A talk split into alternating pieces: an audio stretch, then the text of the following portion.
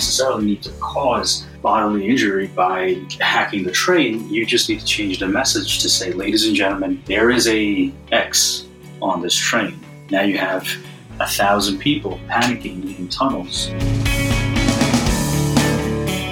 Welcome, everyone, to the Industrial Security Podcast. My name is Nate Nelson. I'm here as usual with Andrew Ginter, the Vice President of Industrial Security at Waterfall Security Solutions. He's going to introduce the subject and the guest of today's show. Andrew, how are you? I'm well, thank you, Nate. Our guest today is Shannon Ramsaywak. He is a managing partner at Nathanial Rand, and our topic is cybersecurity for rolling stock. And as you'll probably figure out in the course of the discussion, rolling stock is a very old railway term for, well, trains. Hello, Shannon. Before we start, can you say a few words about yourself and about your role at Nathanial Rand? Sure. Thank you for having me, Andrew. Um, I'm one of the managing partners here at Nathanial Rand. We are an IT and OT uh, security, cybersecurity firm. I started my career as a network engineer from the ground up. Um, I went on to build the security program at uh, the MTA Long Island Railroad, where I spent about 14 years as the CISO uh, in that organization. Um, I left and I became the CISO CTO of Kind Snacks, um, building out their security program from scratch, building out their digital platform, including securing their manufacturing firms across the globe in their OT environments as well. And uh, after two years, after three years, I actually left. I went to NBC Universal, and I was the head of enterprise security for Global Shared Services where I spent two years uh, securing the corporate uh, shared service enterprise across the um, across the NBC Universal global spectrum. I've spent about two years there until recently coming back into the uh, IT OT um, operations technology security space here at Nathanial Rand and taking over as the man- one of the managing partners. Cool. So you've got a little IT, you've got a little OT. Um, you know, our topic is cybersecurity for rolling stock. We're talking trains, railway systems. Can we start, you know, by getting an understanding? Can you can you explain what are the physical systems we're talking about? Um, you know, what are the pieces? How do they work together? Sure. So you know, one of the common terms that we use in the industry is rolling stock for the trains themselves, but they're part of a larger ecosystem. Um, and specifically for this conversation, that ecosystem involves obviously having the trains and its controls and everything else, which we'll get into uh, a little bit later, but also the signals, uh, the switches, um, the, the, the public display, public information display systems, uh, train timings um, the TVMs, the ticket vending machines. So those are all the components that kind of come together to make uh, the infrastructure work. Specifically, today we're going to talk about uh, passenger trains in the regional rail transportation and the local uh, inter or intercity uh, subway system transportation. Um, that usually consists of electrified cars uh, and trains that move, you know, passengers along the right of way uh, those components uh, still remains to be pretty much the same. Internally on the cars themselves, you have the positive train controller, computer-based train control, PTCs, CBTCs. Uh, on the tracks and the signal systems, you have the computerized uh, systems in there that um, allows for the train to receive the signal to move forward or not. We can get into more details on that. Uh, the switches, which are the interlocking that allows the train to, to switch from tracks to track uh, the customer the customer information systems, which is like the announcement systems uh, on the trains itself, the signage, which is a very very critical part in uh, the cybersecurity world, and that's about it. You mentioned signage. Um, you know signage telling passengers where the the rails are. Is is this part of the connectivity question? I'm, I'm going to ask you about connectivity in a minute but signage specifically is something i'm interested in. You know people's cell phones need to know where the trains are. The signs need to know where the trains are. Is this kind of connectivity part of the the, the cybersecurity issue that we're dealing with here? Uh, partly, but there's a there's a larger issue. Uh, the connectivity issue uh, really talks about the ability for people to be able to commingle the data, and in that, being able to hijack the communication. And the most uh, critical part of that is hijacking the information. So think about it. Um, here in New York, you have um, the commuter rails uh, during rush hour holds about 100 people per car. Um, a train, uh, a train itself would have anywhere between eight to 14 cars. That's anywhere between eight to uh, 800 to 1400 people. Now, the signage itself on the train and in and around is very important because if you were able to hack that sign, or you're able to hack the train announcement systems, or you're able to hack the display systems on the train itself, you don't necessarily need to cause grave bodily injury by hacking the train. You just need to change the message to say, ladies and gentlemen, there is a X on this train. Now you have a thousand people panicking in tunnels um, who have the ability to pull the mechanical um, emergency lever to stop the train, get off the train. Now they're on the tracks in these tunnels out uh, outside that has electrified third rails, 700 volts, plus other trains coming on different tracks causes a great amount of a complex issue what struck me in his his uh, description there was the signage. I mean, I'd always thought that if somebody messes with the signage, you either a embarrass the the company because there's a you know a taunting sign up, or b confuse the riders, the the passengers, because they're I don't know getting on the wrong train and wind up in the wrong city and are really unhappy. But I never it never occurred to me that signage was a safety threat. So much of the rail system is is about safety. Um, you know, I that's I guess one of the lessons from the, the the whole episode here is that a lot of this is about safety, much more so than than you know even occurred to me when I was coming into this. When I picture trains, I'm sort of holding two images in my mind of one older rail lines versus newer like subway systems.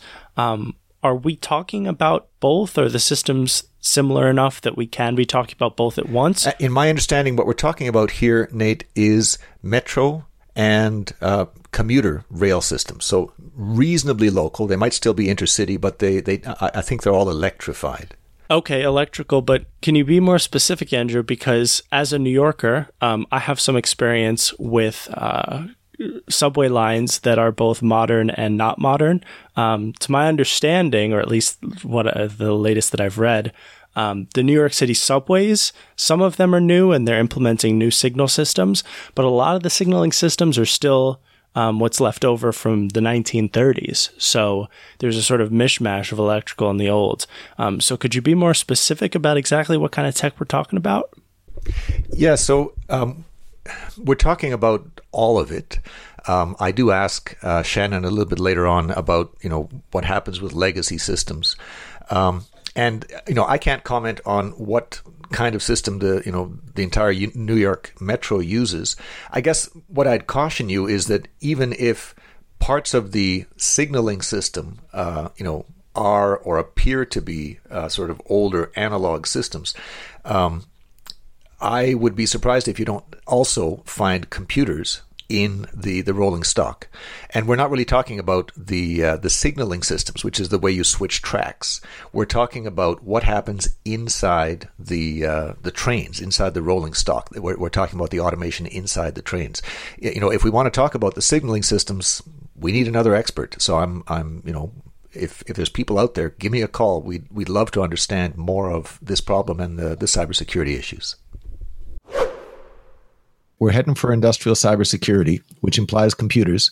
Uh, can you explain, you know, the, the, the physical trains? How are they automated? Um, how are they connected? You know, where are physically these computers? What do they do? You know, how, how do they relate to each other?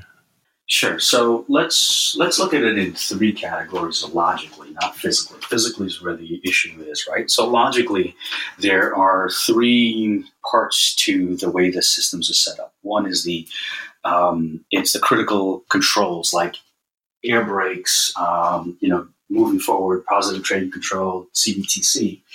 Then you have the wayside data, train timing, where it is, GPS location, And then also, you're starting to see now on commuter rails the ability to be on the Wi Fi network to be able to provide that extra level of comfort for passengers. So, logically, those are three. What's happening is the ability to commingle. So, the first one is where you absolutely do not want um, anyone commingling any type of data in there. Um, are there instances of it happening?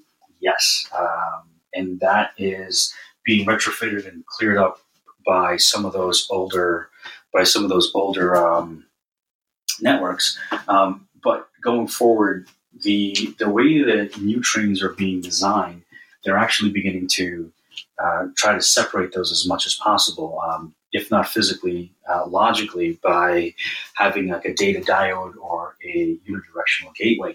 Um, and the reason why is because space is such a premium on these on these uh, trains themselves. In the electric passenger rails, each car has propulsion or quote unquote an engine. It allows each car to become the driver. So usually trains are paired up into an AB pair. An AB pair would have, um, you know, the, the, two pairs would then have additional cars uh, attached to it to make a make a, a, a train. Um, and when a car or a train pulls into a particular station, instead of turning the train around, the engineer would just go to the other end, which if they started on the A side going into a station, they would tr- go back to the, the last car, which would eventually which would be a B train, turn the train around. So each car needs to have propulsion because you can basically tie and pair them up everywhere. The re- uh, that being said, space is a premium because of all of the electronics that need to be on board for those three um, for those three networks and those three systems. With space being a premium, you're starting to find companies that would look at consolidating as much as possible. In the cybersecurity for, uh, world, it makes our job a little bit more difficult, especially when you're commingling the, the information across the board. Um, again, this is why, if it must be done, having something like a, unidirectional gateway or data diode or whatever you want to call it in between is so, so very important. Help me out with something. I didn't quite follow uh, this notion of there not being enough space. Um, what is it about a train that wouldn't lend itself to space? I've never met a small train in my life. Uh, that's a good question, and that actually surprised me in the in the interview here. Um, I'm a little bit familiar with freight systems because you know at Waterfall, we've done some work with, with those systems. And in those systems, um, it's the locomotive that is heavily instrumented. There's minimal instrumentation throughout the rest of a freight train.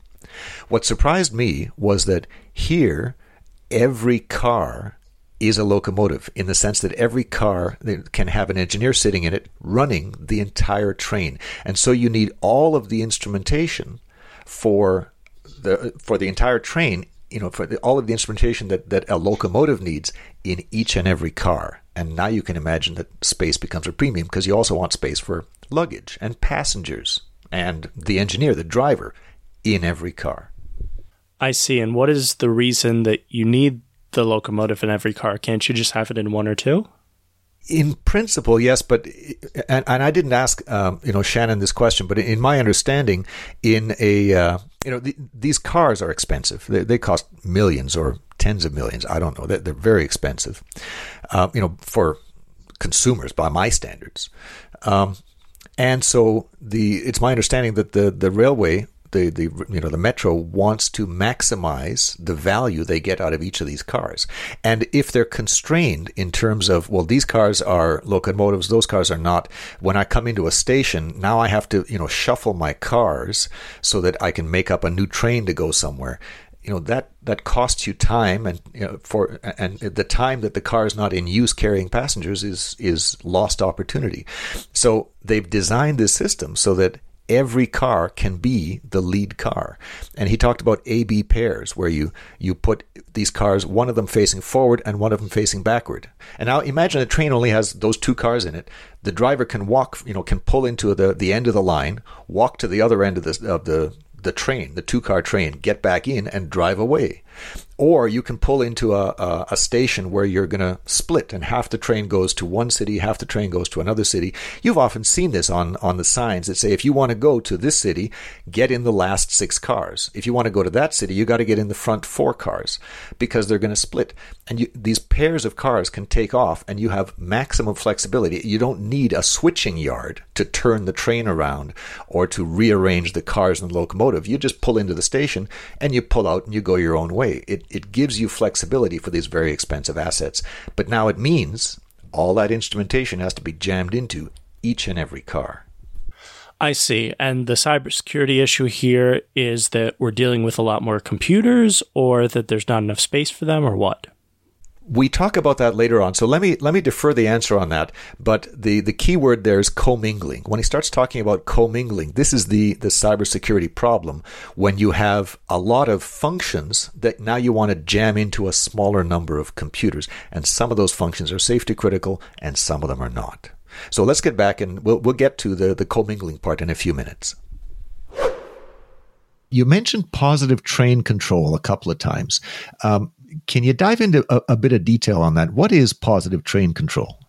Positive train control is uh, what a train receives information um, regarding its location, where it is, and how it's allowed to proceed safely. Uh, there are two parts to this. One is the actual computer based uh, part of it, and the other one is the human interaction, the positive aspect of it. So the train would normally receive its signal to tell it that it can continue to go forward from central control based on the location, GPS location, based on what area of the track it is, and also with the interaction with the engineer every 30 to 60 seconds to let the train system knows that the engineer is still conscious. They're still able to uh, perform any manual intervention you know that makes sense. That agrees with you know what i've i've read elsewhere. Positive train control seems to be you know sort of something new that that everyone's being is is being pushed to to implement. Is positive train control the newest? Is it sort of the state of the art? Uh, it's more of a category. Uh, the newest is uh, CBTC, um, and CBTC has even a newer version, which is wideband. So CBTC um, came about back in the in the early 90s or so. It's computer based train control that rides off of analog radio waves. And whereas traditional positive train control has a limited amount of information on the trains themselves, CBTC is overlays a lot of the technology throughout the train, but as well as on the tracks in different locations to have a lot more tighter pieces of information. In CBTC world, you'd be able to tell the location of a train within uh, centimeters of where it's actually located. In traditional PTC, um, you have a general idea of where where the train is. CBTC also uses GPS, like live GPS itself, to be able to tell the exact precise location where a train sits on a particular area of the track. Tracks are usually broken up in uh, thousand foot blocks, um, and those blocks would use to tell the trains whether or not within a thousand feet, if another train is ahead, stop the, uh, the, the, the, train behind from coming in. With CBTC, you have a lot more efficiency in where trains can be and how close they can be without having um, to go through all those concerns. Um, the next iteration of CBTC is going into ultra wideband, which is a lot more uh, precise and it gives a lot more coverages through different geographical locations where radio waves can't really go through. So the technology has progressed um, uh, at light speed in securing the trains and their locations and their positions. At Waterfall Security Solutions, we are the OT security company. To help customers and other industrial owners and operators in this difficult time, Waterfall is extending our free remote screen view license program through the end of 2020. Unidirectional remote screen view is the most secure remote access possible for industrial sites. The design of Waterfall's unidirectional security gateways enables remote support while physically preventing any remote attack from reaching back into the protected network through the gateway's protective hardware. For details of the program, please visit the Waterfall Security Solutions website or reach out to your host at andrew.ginter at waterfall-security.com. So Nate, what I got out of that is that uh, you know the the world of computer, let's say automation or um, you know computer control of trains is evolving rapidly. I mean, in the past, my understanding was that uh, a lot of the the signaling uh, systems relied on the engineer to see the signals and respond appropriately. And you know, there had been incidents when the engineer, when human human error, made a mistake, and well, trains crashed and people died. This was very bad. And so my understanding is that positive train control came in as a way to computerize that. A train is now allowed to proceed, allowed to continue operating only if both the engineer responds to the signals and if the train gets sort of a computer okay from the uh, the main operation center on a regular basis. If either of those fail, that's the positive thing. If either of those don't happen, you know, because let's say I don't know, the engineer had a medical emergency, the train automatically slows, slows down and stops. The computers stop the train. And my understanding is that uh, you know this uh, computer-based train control, the the newest stuff, is even more of that. It's even more accurate. It's even uh, wider coverage for the the wireless communications. Um, so the the the field is progressing rapidly, and it's it's a little confusing because it's my understanding that you know this stuff, positive train control, the CBTC, it's not necessarily one technology. It's a family of technologies. It's a family of approaches to uh, you know to how this stuff works. Uh, so you know, trying to to nail down the technology by I don't know going to Wikipedia or something can be really quite challenging because there's such a, a wide variety of stuff within each of these umbrellas. Yeah, right. I can only speak to um, my personal experience as a New Yorker. In our system, the overwhelming majority of trains run according to block signaling, which is basically you define a certain um, distance that uh, that you attribute to a block in the system, and if a train car enters it, then the the signal reflects that. And if the back of the train, the last car, exits a block, then you signal that as well. And that's sort of how you tell where a subway is in the system. It's sort of a broad, vague notion that it's approximately, you know, where it is. Whereas the line that I use for the most part due to where I live has had CBTC implemented for I think, a number of years now. And before the construction got pretty bad on it, so I don't want New Yorkers um, getting on me about this. The line with CBTC, at least in my non technical view, um, was much faster and more reliable and more predictive of when, or, or rather better at predicting uh, when the trains were going to arrive in the station, as opposed to the uh, the block signal lines. So I can tell from personal experience how effective this sort of Wi-Fi signaling can work in, in these systems. You've mentioned uh, the consequences of compromise if someone messes with the uh, the, the displays in the wrong way. Um, can you talk about you know the the computer systems more generally? What are we worried about? What are we trying to protect here? The very first thing that we're trying to protect is human life, right? Because the trains themselves are a tool to move thousands and thousands and you know millions of people across across the, the nation altogether but we're really trying to protect human lives and if the systems are compromised in certain ways it can adversely affect that it can affect the you know the cost of a human life it makes perfect sense that you know safety is the number one priority um, but in my understanding, you were talking about computers, everything from you know consumer Wi-Fi, you know, reaching out to the internet while they're traveling on the train, all the way through to you know controlling the the position of the train, the safety systems, the signage, the whole thing. Uh, what are the you know safety is the priority. Um, what are the security concerns? Why why are we worried? Well, we're worried because of the new interconnectedness of uh, of everything nowadays. So recently in New York, there was a mandate by the executive branch that all OT networks need to be monitored by the IT departments. So that's one. That's one thought bubble. The other one is uh, when you think about what happened recently with COVID and everything else, ridership in New York uh, was down between 70 to 90 percent, depending on which line, um, which either subway or rail line that uh, you're referring to, companies are starting to look at other ways of improving revenue, which means that uh, they're looking at improving the customer experience. Um, I could only imagine what the whole new world is going to look like having a lot of remote companies allowing people to work remotely. Uh, ridership might be down. So company, so railroad, railroads and subway systems are going to look at enhancing, or they're already starting to look at enhancing the customer experience. That being uh, one of the most important part is an interconnected world that we live in, and allowing them to be able to still have their phones and their laptops and all that uh, all that interconnectedness. So those two thought bubbles, where you have the IT world, um, you know, mixing into the uh, OT environments, causes um, a lot of opportunities for for breach.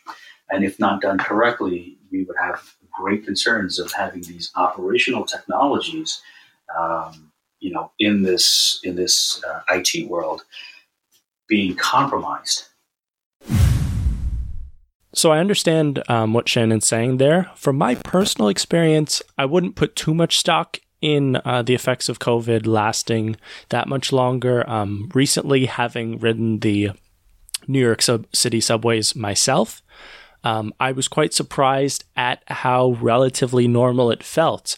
Um, you wouldn't know, other than the masks, that there was a pandemic. So, my thinking is that um, once all this is over, things might actually get back to normal. And you might be right. Um, you know, I think uh, Shannon's point was that rail system operators, passenger rail system operators, have been focusing increasingly on the customer experience in the last several decades, and he expects that trend to continue.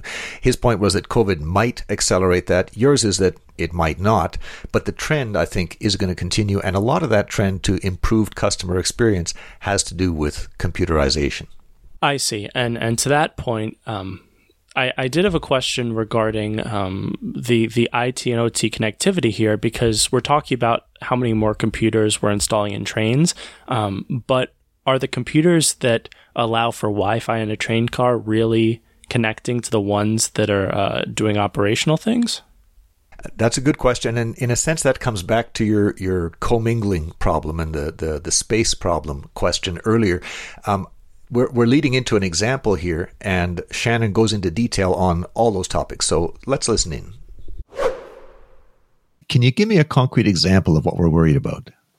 Yes, absolutely. So it actually ties into two of the things we spoke about um, signage and, and customer Wi Fi. So one of our clients recently, um, when recently in railroad terms is about two years ago, because that's when the design was starting to happen, asked us to be a part of their security review in designing the new railroad commuter railroad trains the customer service department and the engineering department wanted to offer Wi-Fi to all the customers on the trains themselves. Now, how that's done is complicated as it is because you have to have you know cellular antennas on the trains themselves, and you have to make sure that you have the right cell coverage along the right of way. In places that are densely packed and small towns like you know New York or California, each town would have their own zoning rights for cellular service, and it could be a little spotty, but that's a different issue. But uh, because of the lack of space that we talked about earlier with all the technologies going on, uh, the initial design was to commingle the wayside data, which included signage and notifications, customer notification, with the Wi-Fi network to be separated by just a, a switch or a router via you know an SD uh, software defined network, which we know is right now might be secure enough, but these trains are in production for 20 to 30 years. And eventually that's going to deteriorate. Someone's going to find a way around it. Uh, the only way that you can actually protect a system like that is to have uh, a physical device in between the networks themselves. And, you know, in, in the case of what we recommended was, uh, was a UDG. Um, in this case, it was actually Waterfall that we recommended if they're going to do this. Um, they, the, the operating departments didn't understand what we meant uh, by that. So what we did was in one of the test networks, we actually hacked through the Wi-Fi and was able to get into the display systems. We changed the message to say, "Ladies and gentlemen, there's an X on this train, um, and that actually got the attention of the 150 plus engineers and architects and designers and customer service people in the room, um, and it actually prevent it, it, actually got them aware enough to know that hmm, we should not be doing this right now, at least on these new trains that are going out, until we find a better way of securing this type of environment going forward, because we didn't have the space to separate it or the space to put another device like a waterfall in there. So a lot of that made sense to me, but I I did have one question about something he said. Um, Shannon said that essentially you need not just software to separate the IT and OT systems on the train car, but a physical block to separate these networks. Now that makes sense to me. Um, we talk a lot about the need for uh, physical safety measures that firewalls aren't just enough. However, why do you need any kind of block between these two systems? If I'm picturing, you know, machine X does the operational stuff for the train, uh, machine Y uh, gives the train Wi Fi connectivity. Uh, why, in any sense, would these systems be connected at all in the first place? That's a good question. I think the answer is space.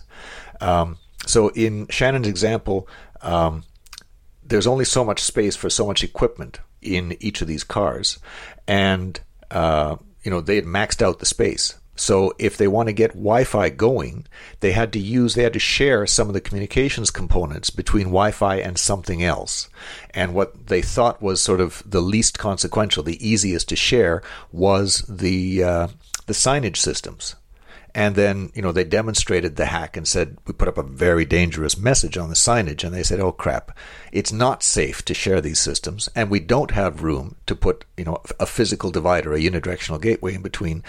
Um, and so they, they dropped it. And they said, for this generation, uh, we're not going to do this. We have to fix it in the future. Interesting. Now, space continually is the issue here. Um, I can see why space would be a problem if you're running like the London Tube or the New York City subways. But if we're talking about, for example, Amtrak or or any train that runs above ground, I, I still don't see why space is such a big deal. Why don't you just make larger trains? Uh, that's a good question, actually, and I think that's the one I asked him next: is how we fix this. So let's listen in coming to the bigger picture though not doing something not providing a certain feature because it's too dangerous in the short term or because we don't have a security an adequate security solution in the short term it sounds like a short term fix. In the long term uh, you know connectivity is going to continue to increase. The pressure for for uh, new features is going to continue to increase. What's the solution in the long term? Great point. So you know not offering something is just not going to be the case in this interconnected world that we're getting deeper and deeper into um, as the years come on and I see I see organizations starting to engage cybersecurity much earlier. So with the last with the last with the last client, we got there a little bit too late, um, but we're still earlier than we would have been in the past. So we, you know we're seeing the progress, and we're sure we're certain that in the next iteration we're going to be there a lot earlier to work from the get go with the design engineers to be able to facilitate both the service and to securely facilitate it. Um, that being said, with some of our other clients right now in the transportation industry, we're starting to see earlier involvement in the DevOps cycle and the DevSecOps cycle and the agile development, and for us to be able to not just tell people what they can't do, but to, for ourselves to create the solutions themselves um, ahead of time to be able to get them to integrate it with their design. So, you know, that sounds good for the the future of you know new equipment that we're manufacturing to to uh, as part of our our passenger systems but you said that you know some of the stuff that's in use today has been in use for a long time you know decades um, I imagine that the oldest stuff is also computerized to some extent. Um, how big a problem is the old stuff in this world of, of increased connectivity and, and exposure? For the trains that have been in production and don't have all the new features that are being that can be retrofitted securely. We're seeing companies who are doing it like that and putting in devices like a unidirectional gateway or data diode in their systems itself. Fortunately, for the ones that cannot facilitate those devices, we're seeing companies who are just saying, look, that's old stock. We can't add these features. We can't do these things to it. So we're not going to, we can't do it securely. So we're not going to really um, add on these, these, these additional features that could cause compromise to them themselves. Um, subsequently, because of that crossroads of IT and OT, we're starting to see a lot of companies put security technologies on the ICS SCADA networks themselves because you don't necessarily have to secure a particular device in order to get it to secure. You can secure the environment itself. So we're seeing a lot of environmental protections and environmental securities that may go around the systems in order to better protect them. So that's interesting. You know, looking back on the episode here, this is the most I've heard about unidirectional communications in any recent episode, possibly any episode. What's going on with unidirectional in the rails industry? Is is the rails industry, you know, special somehow? Well, this you should start hearing a lot more about it um, as you continue to have these uh, these great podcasts, because you're starting to now see a crossover between IT and OT, where a lot of CISOs, CTOs in the IT infrastructure or the IT structure is are starting to now be asked to provide security at the very least monitoring to the OT side. So naturally, the OT side needs to open up to the very least sending data over to the IT side, to their SOC, their SIC, the MDR, whichever uh, whichever they have, um, and still maintain the security. So the best way to do that is a UDG like Waterfall to be able to put in place a, a traditional firewall. What will happen is you put that in place and you're going to have a TCP connection, right? You're going to have a three way handshake, you know, SIDS and ACK ACK. Um, but even if it's initially initiated from one side versus the other via a traditional firewall, you have a tunnel that's established. You can go back through the tunnel with a UDG or like uh, a data diode you are basically just sending traffic one way and there is no way to go against the, the feed. And again, as, as corporate CISOs, CTOs, CIOs are now asked to monitor and provide security for these OT, these ICS um, infrastructure, the data needs to come across, you'll start to see a lot more. We're starting to see that across our clients, not just in transportation, but other manufacturing and other uh, SCADA ICS environments. So uh, we're talking about unidirectional. Um, for the record, let me define the term for, for anyone who's not familiar with it. A unidirectional gateway, or some people call it a, a data diode. Um, the best definition out in industry is going to be from the NIST 882 standard. Uh, defines a unidirectional gateway as a combination of hardware and software the hardware is physically able to send information in only one direction. It's not physically able to send anything back. And the software, you know, makes copies of servers and, and moves the data for you. Um, the the what I took away from the the uh, you know Shannon's description here, he touched several times on monitoring, and we're seeing this at Waterfall in the last couple of years, really, last 24 months or so. Um, a lot of IT groups have started becoming active in monitoring OT networks, in monitoring operations. Uh, this really wasn't the case. People talked about this. There were, you know, there were people doing it, but not widespread. We've really seen it widespread in the last 24 months. And Shannon's saying this is happening big time in Rails as well. There's a, a, a you know, a powerful push to get uh, IT security operation centers to be monitoring the entire company now, including OT networks. The issue that he identified is in order to monitor these things, you need connectivity with them.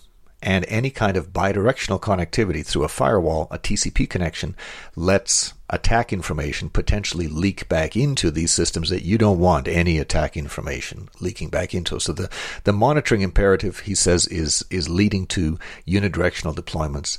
And one other data point in that space, um, you know, I, I follow this space, I try to follow this space.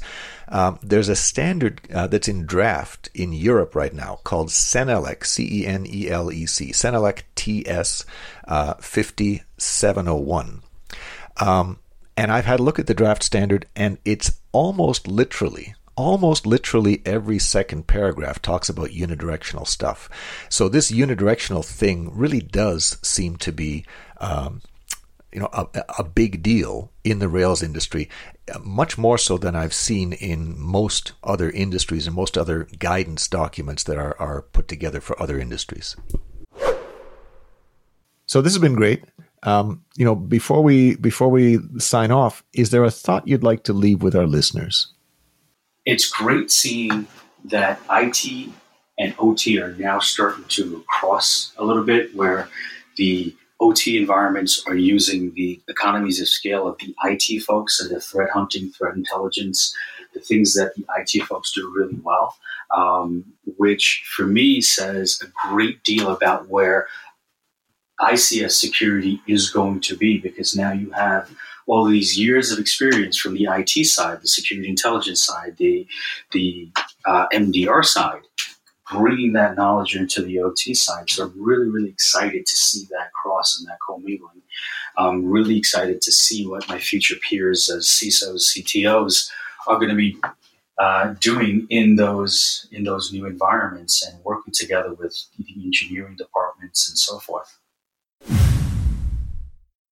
Well, that was over faster than I expected. Um, I, I, wanted you guys to talk about one of those old interlocking systems and how you could hack it. You know, if I wanted to hack a train, I would just walk into one of those stations, pull one of those giant levers, and uh, and send it off the the rails. Yeah, um, a couple of things. Uh, I'm, I'm not even sure the levers exist anymore, but um, that's that's a different question. Um, the topic here was rolling stock, so we're talking about the computers in the the trains themselves, the computers that control the tracks, the switching systems, the computers that control the uh, the train stations. Uh, these are all different topics. The computers that control the electrical systems, they're all different specializations. And, uh, you know, we were focused here on the rolling stock. I would love to have a guest on the show talking about some or all of these other systems, especially as you point out the, you know, the fascinating bits of, of the switching systems. Um, so this is a call for participation. Anybody out there who you know is familiar with cybersecurity in that space, give us a call. Let's get you on the show. Then, with that, thanks to Shannon Ramsaywak for speaking with you, Andrew. And as always, Andrew, thank you for speaking with me. Always a pleasure, Nate. Thank you. This has been the Industrial Security Podcast from Waterfall. Thank you all for listening.